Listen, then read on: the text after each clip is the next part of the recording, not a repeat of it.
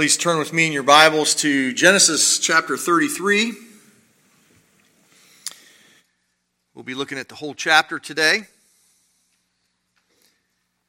The older I get, the more I tend to like closure. I like that feeling of completion. Uh, it can also be exciting to start things. I, I do like to start new things. But the problem is that most of our lives are lived in the middle, neither starting nor finishing, just moving on, continuing. Kids, you remember, even those who are homeschooled, uh, remember the, the excitement of first grade. You know, like we're going to start school, we're going to do this, the excitement of that. And most young people, uh, as you move into adulthood, can still remember the excitement of graduation from high school. But how many of us really get excited about middle school?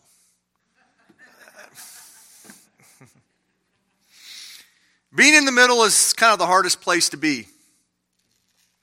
And for the last 20 years, Jacob has been living in the middle. But he's coming to a point of closure. It's not his final point of closure, it's not the, the end. He has much more life to live. But he has come to an important the end of an important chapter in his life. How are we going to define this chapter that is coming to an end in Jacob's life? How did it begin? How do we know that it's now being completed? Well, unlike most of the moments of our closure, there are usually times where we've uh, began some task and we have come to the completion of that task. And so it's an accomplishment that we have done. But the period in Jacob's life is not really about his accomplishment. He's not graduating from years of schooling. It's not been some big achievement that he's finally finished. The closure of this chapter is not something about Jacob as much as it is about the promise that God has kept to Jacob. 20 years earlier, when Jacob was running away from Esau, God met Jacob and gave to him a promise. At that time, God commits himself to Jacob to bring him back to the promised land, back to his home. And I really want to take a moment and just read that promise to you in Genesis 28. You don't have to turn back there, just listen verses 12 through 15. And Jacob dreamed, and behold, there was a ladder set up on the earth, and the top of it reached heaven. And behold, the angels of God were ascending and descending on it. And behold, the Lord stood above it and said, I am the Lord, the God of Abraham, the God of your father, and the God of Isaac. The land on which you lie, I will give to you and to your offspring. Your offspring shall be like the dust of the earth, and you shall spread abroad to the west and to the east and to the north and to the south. And in you and your offspring shall all the families of the earth be blessed. Behold, I am with you and will keep you wherever you go. And I will bring you back to this land for I will not leave you until I have done what I promised you. Now, it's this moment, this moment of promise, that marks the beginning of this journey of Jacob that lasts 20 years. God had said, I will bring you back to this very land. I will not leave you until I have completed the task of bringing you back here. I will do what I have promised. God also promises to make Jacob numerous and as numerous as the dust of the earth. And God promises that in Jacob and in his offspring, all of the nations of the earth will be blessed. Very specific promises. Jacob wakes up from his dream. He is full of excitement and fear. He understands the significance of this moment. This is the, a new beginning for him, and he's all excited about it. In verse 16, he reads, Then Jacob awoke from his sleep and said, Surely the Lord is in this place, and I did not know it. And he was afraid and said, How awesome is this place! This is none other than the house of God, and this is the gate of heaven. So early in the morning, Jacob took the stone that he'd put under his head and set it up for a pillar and poured oil on top of it. He came to he called the name of the place Bethel. But the name of the city was Luz at first. Then Jacob made a vow. If God will be with me and will keep me in this way that I go, and will give me bread to eat and clothing to wear, so that I come again to my father's house in peace, then the Lord shall be my God. And this stone which I have set up for a pillar shall be God's house. And of all that you give me, I will give a full tenth to you. You see, at this moment, at this beginning moment in chapter 28, Jacob recognizes how important this is. He makes this vow to God. If God will do this, if he will bring me back to my father's house in peace, then the Lord shall be my God. Jacob's not bartering with God. He's not trying to twist God's arm to bend God to his will. God initiated the promise. God said he would do these things. But Jacob is saying, if God will be faithful to complete this promise, then Jacob will never again see God the same. Not only will God be the God of creation, not only will he be the almighty God and the sustainer of all life, not only will he be the God of Jacob's parents or his grandparents, from that point on, Jacob will consider God to be my God. Then the Lord shall be my God. If you consider the relationship between Jacob and God from God's perspective, the Lord had been Jacob's God from even before the time Jacob was born. Yahweh had been loving Jacob when he was in the womb of his mom. But God is never content for his relationship with you to be a one way street. God wants you to embrace Him in the same way that He has embraced you. You see, God is bringing all of His children to declare, The Lord is my God. Now, it is God's promise to bring Jacob back. And Jacob's vow to personally bind himself to God as his own that marks this entire period in Jacob's life. From chapter 28 all the way to chapter 33, this is one period in his life. Jacob is on the verge of returning to the promised land. Once he crosses over the river Jordan, the promise of God to bring him back will have been accomplished, it will have been fulfilled. Closure would have occurred. And then you would, we would want to see will Jacob actually keep his vow?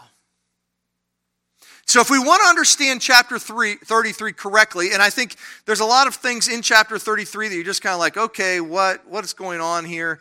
Hopefully that'll become more clear. But if you want to understand chapter 33 correctly, you have to understand that J- God has brought Jacob 98% of the way back to his home, but he's still got 2% to go. There's a, there's a hymn, one of my favorites. I only have a few favorites, right? It's called All the Way My Savior Leads Me. All the way. And I you know, I, I miss having young kids. I'm glad I have a grandchild. But I used to, every time we would pull out that, that hymn, I'd say, Most of the way, my Savior leads me. And I used to love the kids every time. Say, no, Dad, it's all the way, it's all the way. And, uh, and I would say, I hope that you remember that. Because there's plenty of times when you will wonder if God is going to take you all the way. Well, here we are, as I have a little friend there, stink bug, come up on the stage. Sorry, I didn't mean to push him to you. Sorry.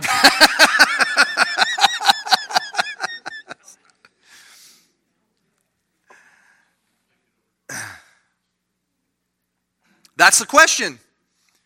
Will God be faithful to his promise to bring Jacob all the way to the point of closure? And, and when you understand that, you understand that in this chapter, there are obstacles. Right here at the end, there are obstacles that, that threaten to keep Jacob from going all the way in. And that's really what's going on in this passage. So let's begin. I'm going to read verses 1 through 4, talk about it, we'll read some more, just, you know, kind of walk through instead of reading the passage in its entirety at the beginning. Chapter 33, 1 through 4. and Jacob lifted up his eyes and looked, and behold, Esau was coming, and 400 men with him. So he divided the children among Leah and Rachel and the two female servants, and he put the servants with their children in front, then Leah with her children, and Rachel and Joseph last of all. He, he himself went on before them, bowing himself to the ground seven times until he came near his brother. But Esau ran to meet him and embraced him and fell on his neck and kissed him, and they wept.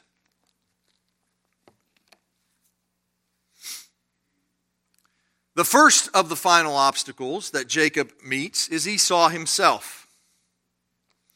There is still the question of whether or not Esau will try to prevent Jacob from returning to the land, even to kill him. Now, you have to understand that Jacob is the one who initiated this encounter. He could have tried to slip back into the land without Esau knowing. But I think he knew that eventually Esau would find out. He knows that he must face Esau. In fact, part of the promise in God bringing him back into the land is that he will be brought back into the land in peace. And that means he won't be at war with Esau. And here's the time of which he must face him.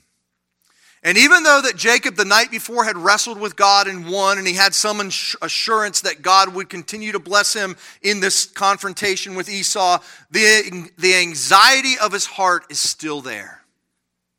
Text tells us that. Jacob divides his family.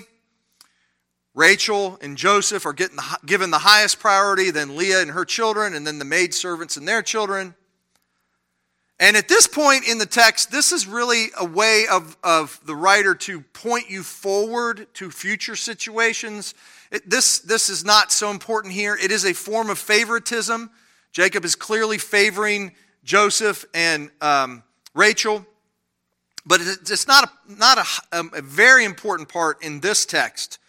But you, you just go, wait a minute, is that good? And you will know that when we get to the story of Joseph, it will be this favoritism that will be the foundation of that story. So it's just, just kind of throwing that in there to prepare you for that. To Jacob's credit, he goes in front of them all. So instead of being behind them like he was with the gift, he is now in front of all of his family. So he is acting as the protector of his entire family. That's great. In other words, he's saying, Esau, you don't have a right to my family. He's given him a gift, but you don't have a right to my family. I will stand to protect them. But as he approaches Esau, he bows down to the ground seven times. And this bowing down shows Jacob's humility before Esau. And I find this rather amazing because in the very promise of God to uh, Jacob, it was that Esau would bow down to him. So you have to ask the question is this is this, you know, what's going on here? Is Jacob like denying the promise that he is going to be the Lord in this situation? I don't think so. It's clear that it's not just um, it's not just politeness that would have required one bow, but to give seven times of bowing to the ground is clearly a sign of servanthood.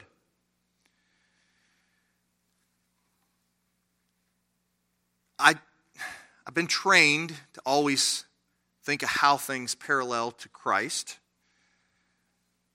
Is this not a similar attitude of what we see in Christ? Is not Jesus Christ Lord over all? Is he not God himself? Will not all of his people bow down to him? And yet in Philippians 2, we see that he did not consider equality with God something to be grasped, but took the nature of a servant,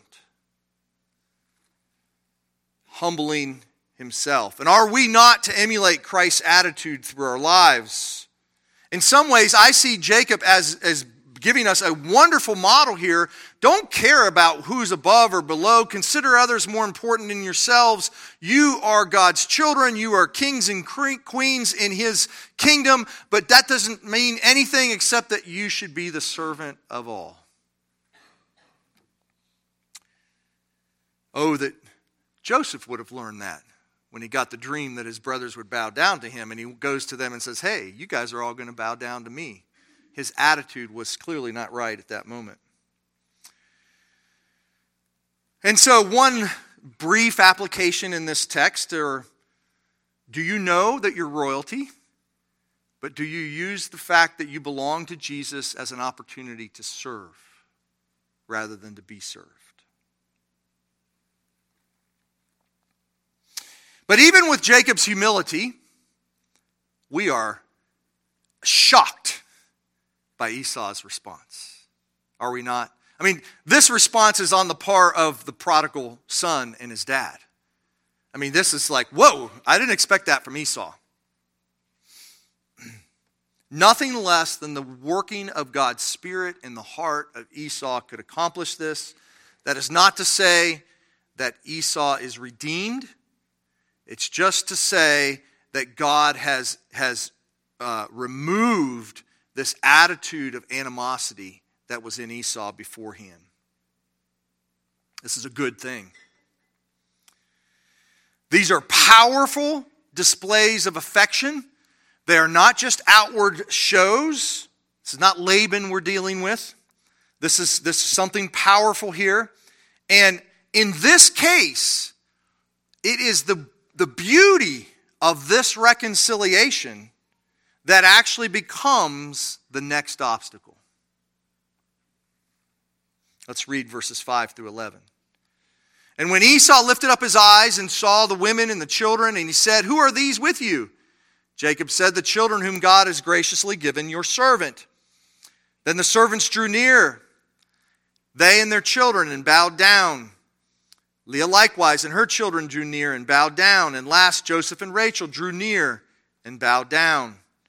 Esau said, What do you mean by all this company that I met? Now he's, he's asking about those who have come prior, right? All the gifts that he gave. And then Jacob said, answered, To find favor in the sight of my Lord. But Esau said, I have enough, my brother. Keep what you have for yourself. Jacob said, No, no, no, please, if I have found favor in your sight, then accept my present from my hand. For I have seen your face, which is like seeing the face of God, and you have accepted me. Please accept my blessing that is brought to you, because God has dealt graciously with me, and because I have enough. Thus he urged him, and he took it. Now, what we see here, we have this tremendous emotional weeping experience where everyone's hugging and kissing, and it's just a wonderful time. And then we have to bring tension into this wonderful experience. So the joy of reconciliation is immediately replaced with a subtle struggle between the brothers. And this tension, it's easy to miss, but it occurs on several levels.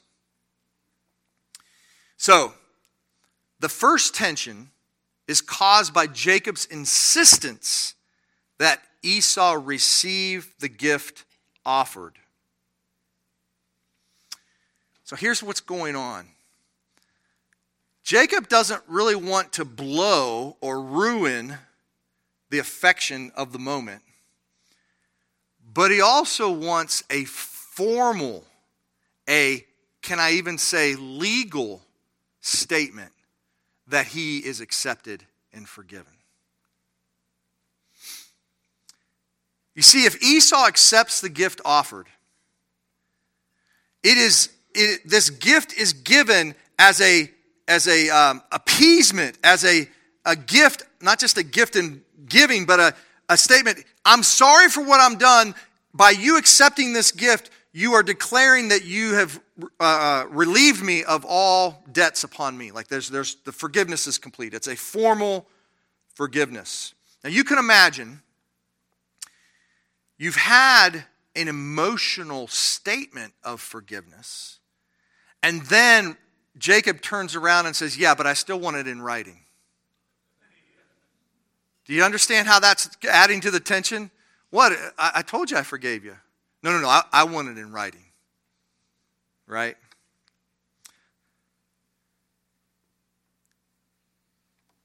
Jacob wants it done that Esau will, will never again have a claim upon him. I could just hear Esau, almost the offense. Why do you need that? I've already told you that I forgave you. I've wept. I've kissed you. I've hugged you. But Jacob persists. If I have found favor in your sight, then let's formally put your words into writing. Not only does this, this receiving of the gift make it, it formal and binding that Esau has forgiven Jacob for any wrongs that he's done to him, but it also sets the stage for who blesses who. You see, in the promise that God gave to Jacob, he said, You, Jacob, will be a blessing to everyone else.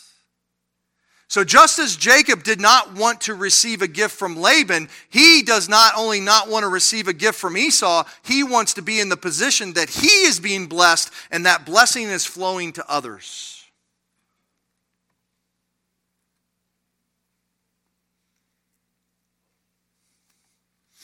Now, I don't know if this is a parallel, but you know, most of my life, even into my adult life, if I went out to eat with my mom and dad, they footed the bill. That first time where I said, Mom and Dad, I'll, I'll foot the bill, it's just a little bit awkward. Kind of a transition, right? Like, am I, am I my own person now? Can I pay for them rather than them pay for me? Um, it's still a little bit awkward. My parents still want to pay the bills all the time. So, but Jacob wants it clear. It's not just one way. You, are not blessing me, Esau. I, because I've been blessed by God, am blessing you. Jacob wins this little struggle. Esau receives the gift, acknowledges that Jacob is blessing him, and that stage is done. But it sets the stage for another struggle, and that's in verses 12 through 17. Then Esau said, Let us journey on our way, and I will go ahead of you. Catch that. Esau says, Hey, we're buddies. We're forgiven. You've blessed me. I've received the gift. We should want to go be together because we are reconciled. Jacob said to him, My Lord knows that the children are frail and that the nursing flocks and herds are a care to me. If they are driven hard for one day, all the flocks will die. Let my Lord pass on ahead of his servant, and I will lead on slowly at the pace of the livestock that are ahead of me, and at the pace of the children until I come to my Lord in Seir. So Esau said, Let me leave with you some of the people who are with me. But Jacob said, What need is there? Let me find favor in the sight of my Lord. So Esau returned that day on his way to Seir, and, but Jacob journeyed to Succoth, built himself a house, and made booths for the livestock. Therefore, the name of the place is called Succoth. So everything is going well. Jacob's reconciled. He's got the formal agreement of forgiveness and peace. He's positioned himself as the giver of blessing. But with all of these accomplishments, now Jacob feels obligated to return with Esau to his home. Now, this may not seem like much of a danger. God surely doesn't, Esau doesn't want him to live there forever. But remember, how long did Jacob get stuck in Paddan Aram when he worked for Rachel and Leah?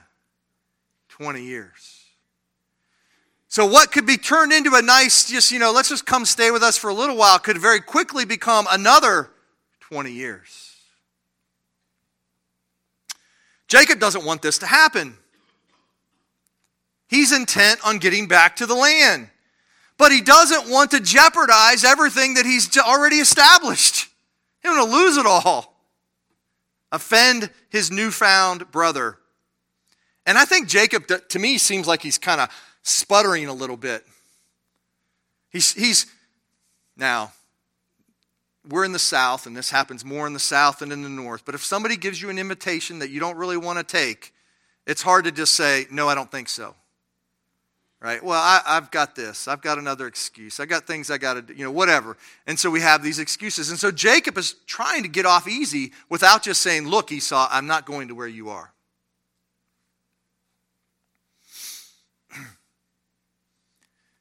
It's funny, he blames his family Who's the one living with a limp?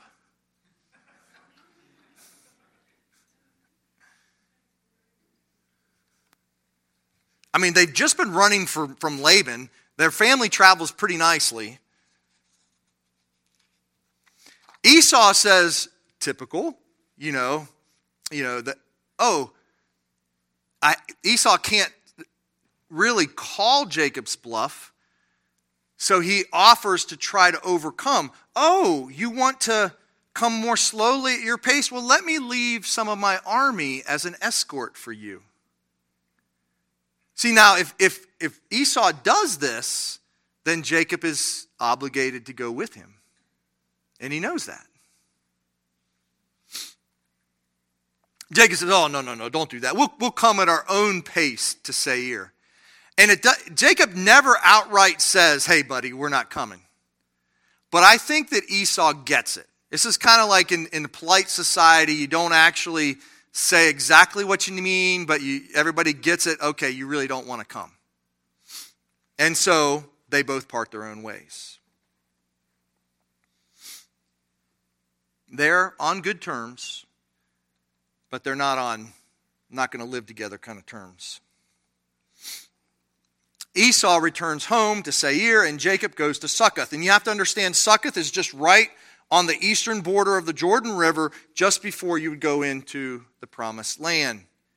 And we're a little bit surprised because, because Jacob builds a house there and makes, makes uh, booths for his animals. And you're like, wait a minute, Jacob, what are you doing living on this side of the Jordan? You got to get in. You're 99% of the way there now.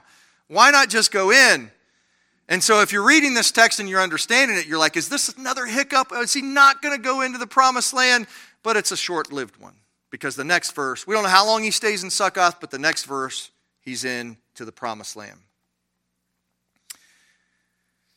Verse 18 And Jacob came safely to the city of Shechem, which is in, which is in the land of Canaan, on his way from Paddan Aram. You understand, right there, he's taken Canaan Paddan Aram, that's where Laban lived. So he's, he's basically saying those are the two points of this journey. Starting over there with Laban, now I'm finally back in the, in the promised land. And he camped before the city. And the sons of Hamor, Shechem's father, he, uh, and from the sons of Hamor, Shechem's father, he bought a, for a hundred pieces of money the piece of land in which he had pitched his tent. And he erected an altar and called it El Elohe Israel. This is the climactic moment. You probably didn't know that as you read through this chapter, but this is it right here. We are all to breathe a sigh of relief. Jacob's not finished with his life, but what has fully been accomplished? God has kept his promise to Jacob. Closure I find it interesting that Jacob is living in a tent. On the other side of the Jordan, he had no problem building a house, must be less inhabited. But on this side of the Jordan, it's already inhabited, so he builds a tent. He's, he's living there. He has to buy just a small portion of land, but it doesn't matter because this small piece of land is a sign that God has fulfilled his promise to him. And he pitches a tent and he builds an altar and he calls the altar El Elohe Israel. And translated, that simply means God, the God of Israel.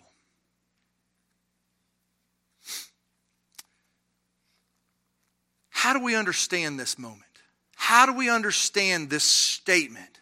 The God, the God of Israel. And Israel here is Jacob. Remember, he's just had his name changed, so it could have easily been God, the God of Jacob. All right, it's a personal thing going on. So I think there's two ways for you and I as Christians to try to apply this text to us. The first is a personal application.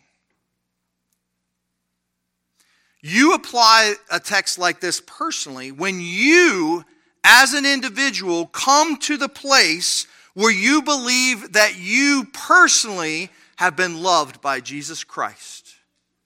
And you embrace Jesus Christ in repentance and faith and call him your own God.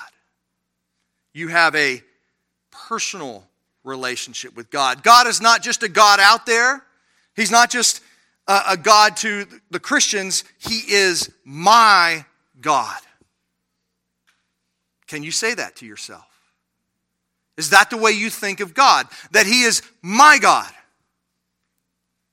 He has proven himself to be faithful to me, and therefore I will call upon him as my God.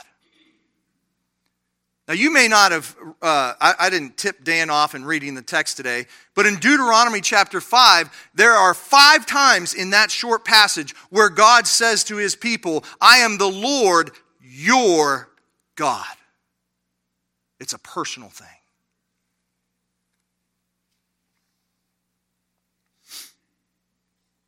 But we can also apply this passage corporately. You see, God has attached himself to Israel.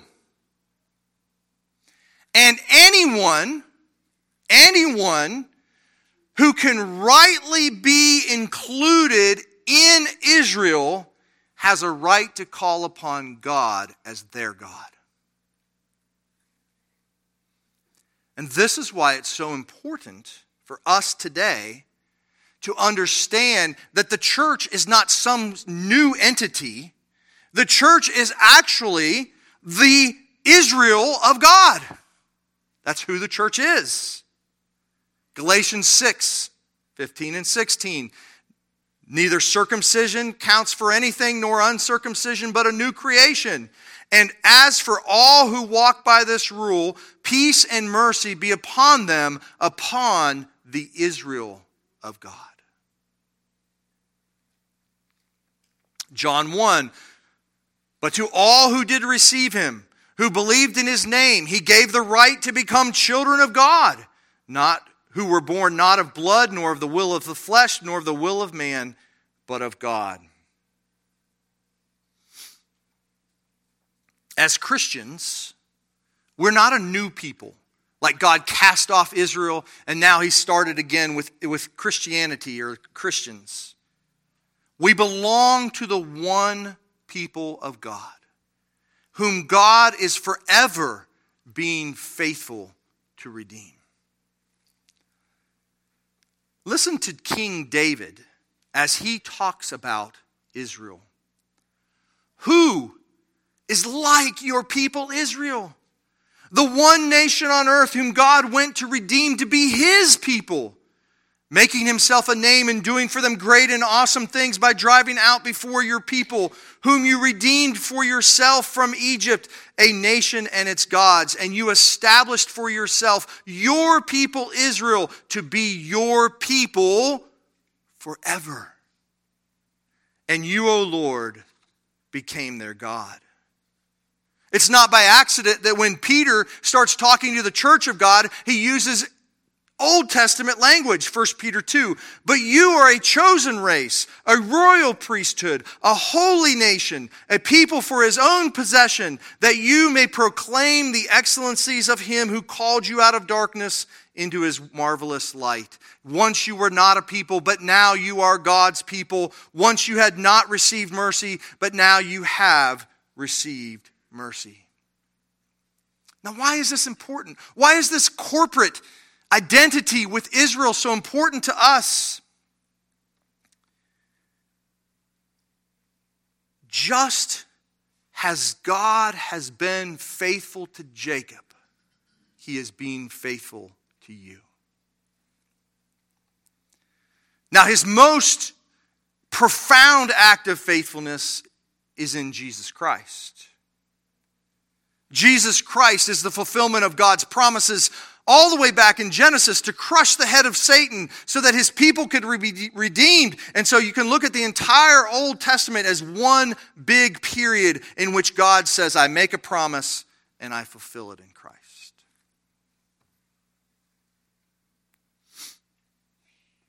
Now, see, as you look at your lives, I hope that every one of you can see ways in which God has been faithful to you, that He has been faithful to walk with you. But see, you're still in the middle of your journey. You're not at the end yet. So sometimes you can look at God's providential care and you can, it doesn't always look like He's going to get you all the way. Well, what you can do is you can look in the Old Testament at how God was faithful to go from the beginning to the end in giving Jacob this promise and fulfilling it and completing it. That can give you encouragement that you belong to the same God of that promise.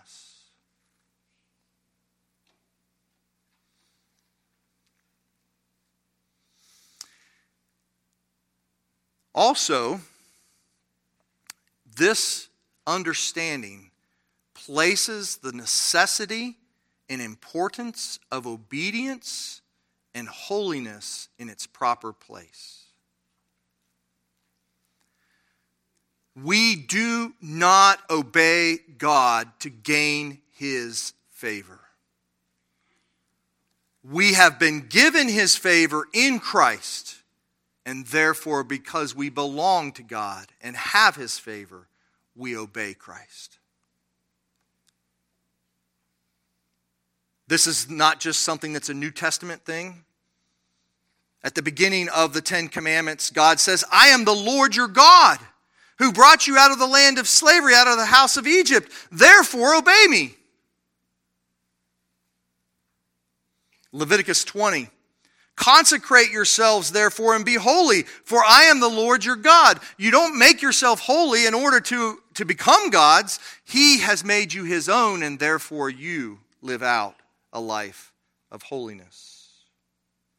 And so, my question to us today is Do you place your ongoing struggle to obey and be holy in the context of belonging to God? Are you living in union with Him, trusting that He is actually not just out there saying, if you get it all right, you can come be with me, but He has come alongside you and He is with you and He's striving together with you to make you holy?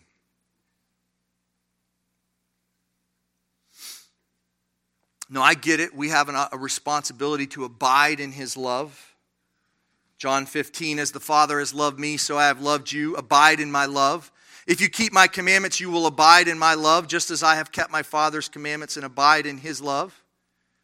I get it that God can even take those who are in the visible church and can cut them off if they refuse to want to follow him. I get those things.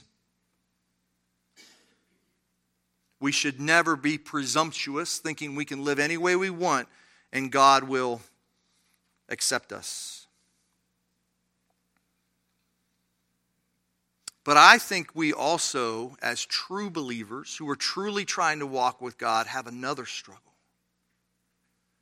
And that is to really believe that God is not ashamed to call you his own. I mean, don't you in your heart say, man, if God, if he only knew everything about me, he would never want to be with me? Let Jacob be a reminder to you.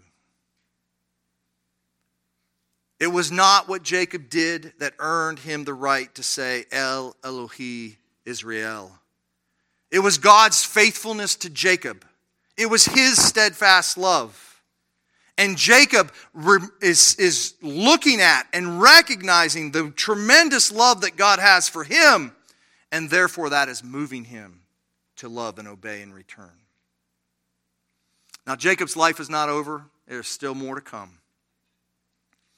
Ultimately, even beyond Genesis, Jacob is still waiting.